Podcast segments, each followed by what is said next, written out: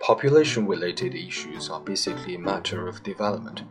We shall pay attention to the relationship between population growth and economic development as we take a holistic approach to issues regarding population quantity, quality, composition, and distribution.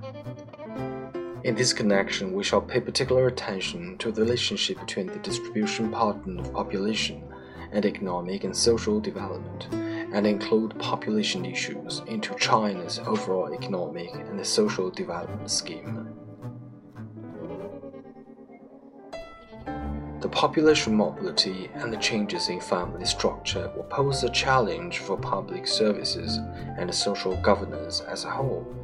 Large population movement has become a major driving force for social progress and led to smaller diversified families with scattered members.